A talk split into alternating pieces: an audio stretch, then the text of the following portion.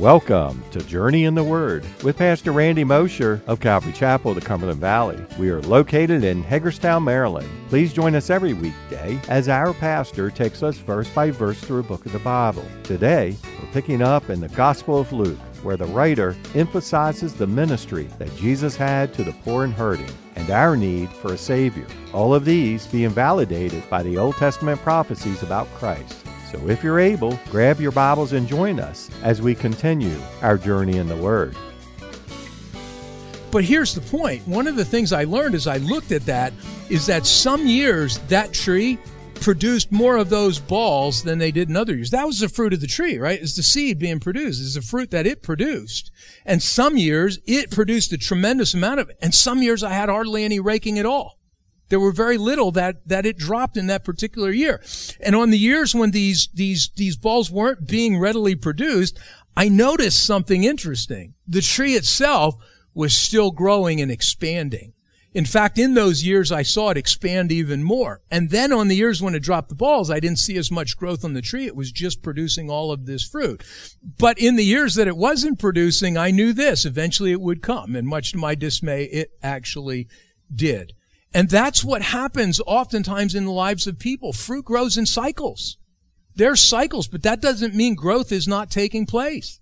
You know, I see that when it comes to service, and I often talk to the folks here and those who've been with us a long time. They're watching now on live stream at the moment. You know, it feels weird to point at a camera, but I'm used to pointing at people. But, you know, the truth is, I've often said about service, there's seasons in service where you're sitting, and there's seasons when you go and serve. And, and when you think about it, a lot of the fruitfulness that we see is when you're out serving, right? We'd say that we see fruitful activity, but don't, I never underestimate the fruitfulness of just sitting. There's growth that's taking place that has nothing to do with the production of outward fruit, but has all to do with the inside that's taking place. And so, but, but that's harder to see, right? You could walk in the doors and see people sitting here, you don't see serving and think, well, what's wrong with them? Their Christian life is deficient. So I grew up in churches to some extent like that, where if you weren't constantly active, there was something wrong with you. Use it or lose it, you know, kind of thinking. And I just, um, the more I looked at the scriptures, the more I realized that wasn't true. The more I looked at the scriptures, the more I realized there were times when the disciples just sat at Jesus' feet and then there were times when he sent them out. But the fruitfulness was still happening. There was still growth taking place. You just couldn't always see it. And so realize that fruit grows in cycles. And fourth, bad fruit being produced has to be evaluated before judgments pass. Bad fruit being produced has to be evaluated before judgments pass. And what I mean by this is that sometimes bad fruit isn't the result of a rotten plant, but it's the result of wrong conditions. It's the result of wrong conditions. My mom loved, when she was alive and she lived with us, she loved growing tomatoes. I, even as a kid growing up, she loved growing. And I remember those big boy tomatoes she'd grow, right? And as she tended those stalks, sometimes even as she would try to tend them, she couldn't keep up with them enough, and the stalks would begin to drop down. She'd stake them, but they begin to drop down to the ground and begin to grow along the ground. And, and then what would happen is either fruit wouldn't grow on those branches, or if it did, it would begin to rot. And you could look at that and say, well, there's something wrong with the plant. Look at this fruit's rotting as soon as it's on there. But what, what it was is the fruit wasn't rotting because the plant was bad. The fruit was rotting because the plant was hanging down to the ground and all the dirt was getting on it. It was being shielded from the sunlight. The sun wasn't hitting it the same way and it just tended to rot right away. So what was the solution? Invest time in properly caring for the tomato stalk. right? Invest time in properly preparing and, and managing and caring for that uh, that tomato stalk. She'd stake it properly. She'd lift the leaves from the ground and she'd clean off the, the fruit. She'd give it the opportunity to get the right sunlight and then wait and see what got produced to determine whether or not the plant was bad. I think Jesus had this absolutely in mind in the passage in John 15 verses 1 and 2. John 15, 1 and 2, he says this, I am the true vine and my father is the vine dresser. Every branch in me that does not bear fruit, he takes away, and every branch that bears fruit, he prunes that it may bear more fruit. Now, most traditionally look at this verse and they think what Jesus is saying here when he says taken away is he has the sense of it's being cut off. It's just bad. The Greek word though is actually better translated as lifted up. Lifted up rather than taken away or cut off, lifted up. Now, why is that significant? Because lifted up means something completely different than being cut off in the sense of being taken away as, as discarded or useless. I firmly believe that what Jesus is saying is exactly what I'm sharing with you in this illustration, that before final judgment on the life of the fruitless branch or that branch that seems to be producing rotten fruit can be determined, it first has to be lifted up, it has to be cleaned off, it has to be staked properly, it has to be properly fertilized, and it needs to be exposed to the sun's light. Sun's light, right? To the sun's light. And if it's genuine, well, then good fruit will eventually come. And if it's not, then time will reveal. I think that this is a proper rendering when you consider what Jesus says elsewhere about wheat and tares. Right? Remember what he says about wheat and tares in Matthew chapter 13, verses 24 through 30?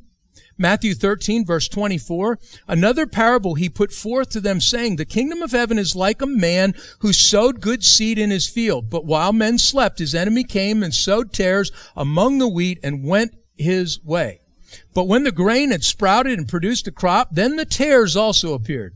So the servants of the owner came and said to him, Sir, do you not sow good seed in your field? How then does it have tares? He said to them, An enemy has done this. The servant said to him, Do you want us then to go and gather them up? In other words, pull them out, tear them out. They're bad, right? Let's get rid of them. But he said, No, lest while you gather up the tares, you also uproot the wheat with them. Let both grow together until the harvest, and at that time of the harvest I will say to the reapers, First gather together the tares and bind them in bundles to burn them, but gather the wheat into my barns. Jesus' whole point in this is that if you start ripping out what you believe are tares, you may be pulling out genuine wheat by accident because you're not seeing yet. The growth isn't far enough along to know whether it's genuine or it's not, or whether the fruit is really not growing or whether the fruit isn't really what it's supposed to be. You don't know. Give it time to grow. Give it time to grow and it'll be sorted out in its good timing. Don't be so quick to tear out things that look like unfruitful tares because you don't know yet and you might be mistaken. Give it time. That's all Jesus is saying. So you see, it's not that, that fruit shouldn't be used to make proper judgments. It absolutely should, but it's how we pass those judgments. This is still connected to what Jesus has been talking about on judgments and how quickly we make them matters. Because fruit production is much more complex a matter than we human beings like to think it is. I see my brother or sister in Christ doing wrong things. And instead of stepping in to do what's needed to help them grow, I use what they're doing as the basis of spiritual judgment against them. And yet I don't apply that same standard to my own life, nor do I want people to apply that to me. And that is a problem. That is a problem. I see the fruitlessness of my brother or sister in Christ's life, and instead of stepping in to help cultivate the spiritual ground of their lives, I step in and pass self-righteous judgment upon them, and yet I don't apply that same standard to my own life, and that is a problem. So you see, it's not that fruit is not a correct measure. It must be, or Jesus wouldn't have even addressed it here. It absolutely is. But it needs to be evaluated correctly and in a right way, and it has to begin with us first. It has to begin with us first. And short of looking at the fruit of our own lives, we will always be harsh and we will always be wrong in our judgments of the fruits in the lives of other people. And based on the context of this passage in its entirety, I honestly do think that Jesus has the other guy in mind as he's saying all of this to them. He's saying as it applies to, or rather, he, he's not talking as much about the other guy as he is to the lives of those who are listening to him. He's saying as it applies to the fruit of their own lives and the judgment that they're willing to apply to themselves before applying it to the other guy.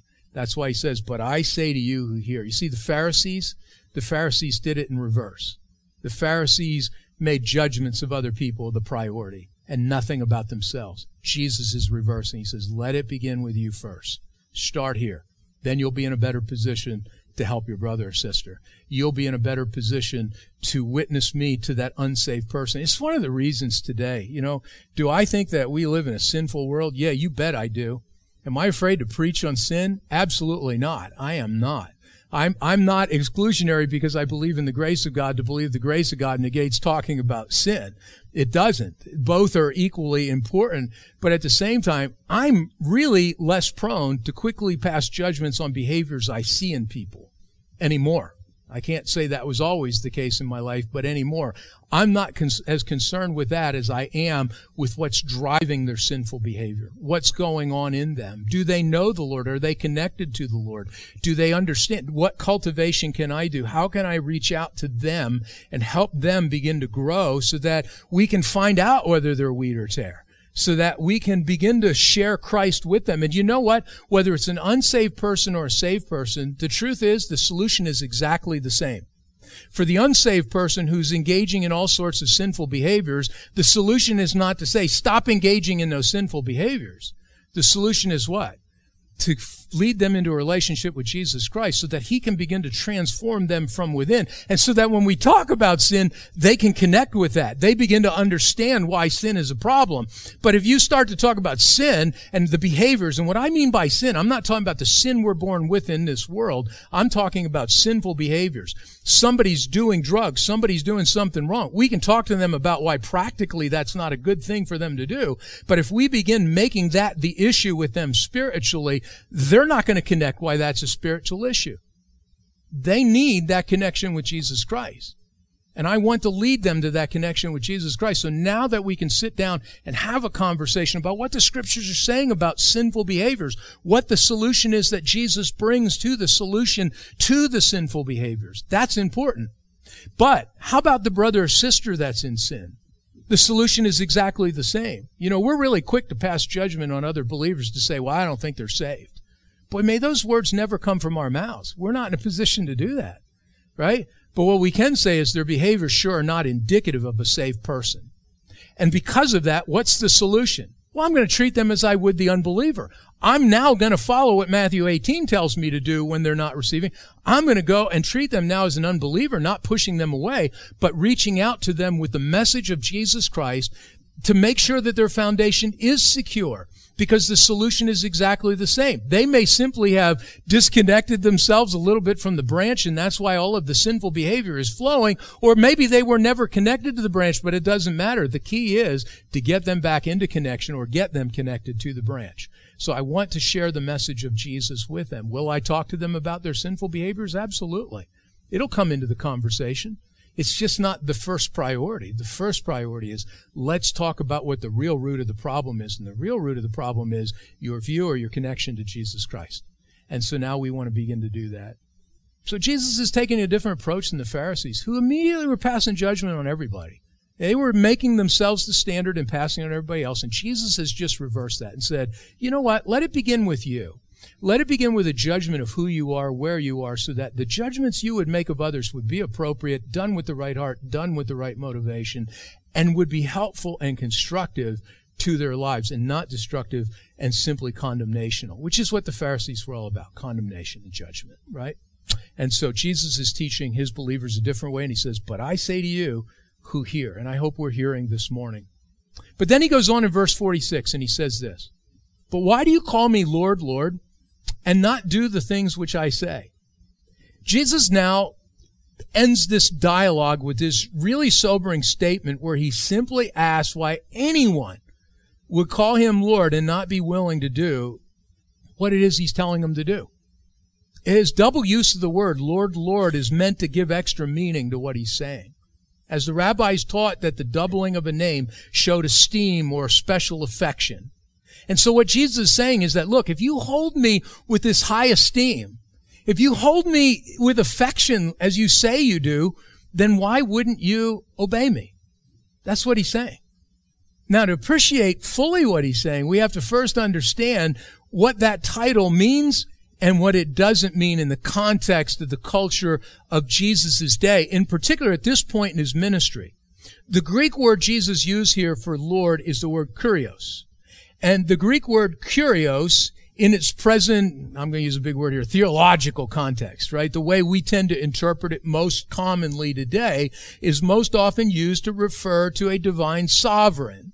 So, in other words, when it's used in context of Jesus, Lord, The idea is that we're using it to ultimately say that we recognize that he's the ultimate King of kings and Lord of lords and he's divinity and he holds authority over everyone and everything. But in the first century, that term had a whole lot of other applications as well. It could simply be used to mean sir, a sign of respect. It could simply be used as an expression to say master, which would be common for those who would follow a teacher. It, it could be common to a slave to call their owner master or owner.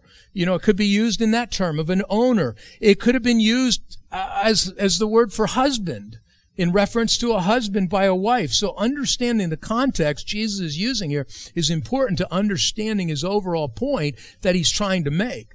And based on the fact that this dialogue is taking place relatively early in Jesus' ministry, this is happening on the front end. It's safe to assume that he's most likely not using it in the most commonly understood context, but he's using it more in the one that would have been more common to them, which would have been a title of respect a title of esteem that people were applying to him as their teacher, and not as a title that indicated their recognition that he was the divine sovereign, the divine son of God. Not yet. Now, if that assumption, if that assumption for this passage is correct, then Jesus is simply applying this idea as he's issuing this challenge to those who are following him as their esteemed teacher which would include both believers and unbelievers alike. And what he'd be saying to them simply is this. Why do you apply this title of respect and affection to me as your teacher, and yet you're not doing what I as your teacher am asking of you? If you truly respect me, you'd do what I say. You wouldn't just speak words of respect, but you demonstrate your respect for me by doing what I've asked of you. You see, Jesus, I believe, is challenging the attitude of the people in the same way that Ezekiel through the Lord had challenged the attitude of people in his day as he ministered as a prophet. Here's what Ezekiel said, and listen how similar this is. It's a little bit more verbose and wordy, but it's, listen to what he says. Ezekiel chapter 33, verse 30. It's the Lord speaking to Ezekiel, telling him about the attitude of the people, but he says this, verse 30 of Ezekiel 33. As for you, son of man, the children of your people are talking about you beside the walls and in the doors of the houses, and they speak to one another, everyone saying to his brother, please come and hear what the word is that comes from the Lord. So they come to you as people do. They sit before you as my people, and they hear your words, but they do not do them. For with their mouth they show much love, but their hearts pursue their own gain. Indeed, you are to them as a very lovely song of one who has a pleasant voice and can play well on an instrument, for they hear your words, but they do not do them. And when this comes to pass, surely it will come, then they will know that a prophet has been among them. You see, it's the same idea here.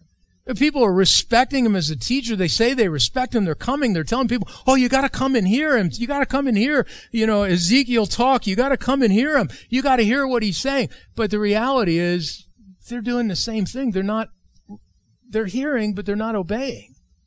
They're not listening.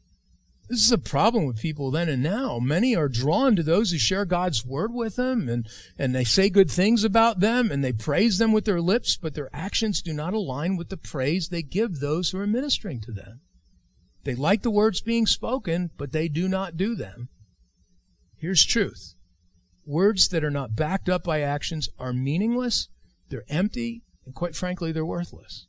That's just the truth. And this is the truth that Jesus is now challenging those who are following him. That's what he's saying to them. He's challenging them, irrespective of whether or not they saw him as Lord in the fullest theological sense or simply in the sense that they see him as their esteemed teacher. If you truly see him as Lord, your actions will bear that out. But why do you call me Lord, Lord, and not do the things which I say? Now, in Matthew chapter 7, verses 21 through 27. Why don't you flip over there real quick with me? Go to Matthew chapter 7. Matthew chapter 7.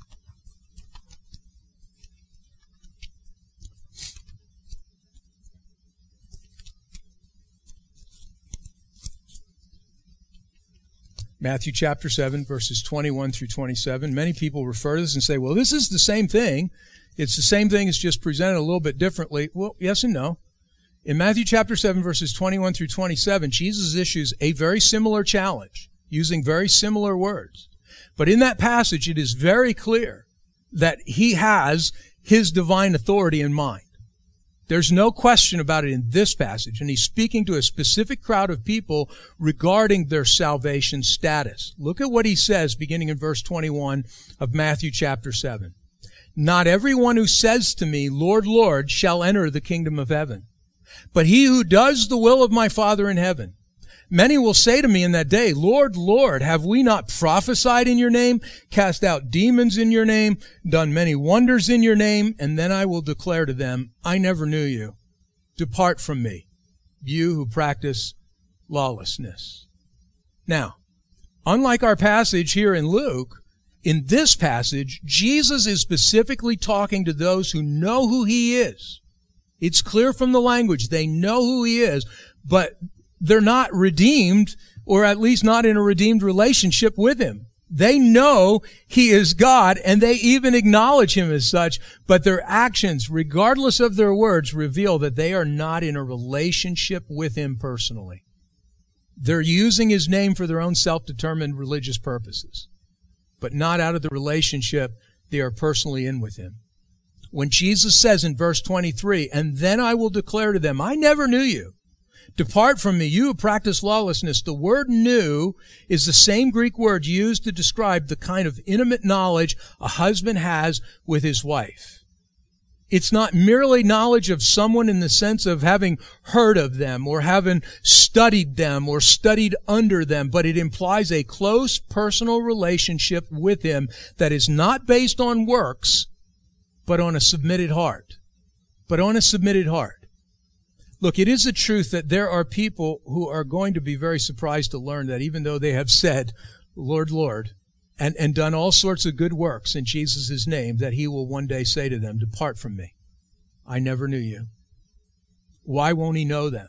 before you freak out and start going through the checklist of, oh, is that going to be me? You know, whenever you bring this passage up, it's like sometimes, you know, after discussions with people afterwards, you find out it was sort of like Jesus at the table, you know, that night he says, one of you is going to betray me. And everybody's sort of like, is it me? Is it me? Listen, before you jump to conclusions, you need to think about why it is that he won't know them. And here it is. Because despite all of their words, they really never knew him. Their relationship with him was a relationship based on what? A relationship based on works that they were doing, not, not one of true faith and dependence upon him. They've wrongly concluded that their spirituality was determined by what they did in this life, rather than in the one in whom they entrusted their lives. The reality is that they trusted in themselves, in their own ability to do good works, albeit in Jesus' name, right? But it was still their works nonetheless, rather than simply trusting in Jesus and letting the good works flow out of that relationship with Him. And anything short of simply trusting in Jesus Christ, trusting in Jesus alone by faith and living in dependence upon Him, making Him the focus will not end well. it will not end well when it comes to salvation and eternal life. It won't matter how many good works you've done in His name. I don't care if you fed the poor. I don't care if you went and sacrificed all of your savings to go to another country. If you, I don't care if you were saying it in Jesus' name. If at the heart of those things it was about you proving your spirituality, making yourself feel good about your spirituality through those things that you were doing, that self-dependent spirituality, I can tell you this. Jesus will look at you one day and say, I never knew you. Depart from me, you who practice lawlessness. So let me ask you this morning, what are you guys trusting in? Are you trusting in yourself or are you trusting in Jesus? Are you trusting in Jesus and letting your works flow out of that relationship? Or are you busy about works and the relationship is just the vessel? It's just the tool that you use to do those works. Who are you trusting in? And so, it's clear in this dialogue, which Matthew records, that Jesus is speaking about a completely different issue and, and to a completely different crowd of people than he is here in our passage in Luke. And yet, it's actually two sides of the same coin, if you think about it. In Matthew, he's talking to a people who see their salvation being established in their works. While in Luke, he's talking about the lack of fruitful works by those who claim to follow him as their teacher. One has a wrong focus that impacts eternal life, while the other has to do with fruitlessness that reflects hypocrisy on the part of those who claim to be his followers. Both are important issues, but they are also very different issues that we must not confuse point out that distinction because there is a teaching that's prevalent in many circles of Christianity today called Lordship Theology. Thank you for joining us for another episode of Journey in the Word, a verse by verse teaching ministry of Calvary Chapel of the Cumberland Valley. If you would like to listen to more teachings or find out more information about us, go to www.journeyintheword.org. That's www.journeyintheword.org. Thanks again for listening. We hope you'll tune in for our next episode as we continue our journey in the Word.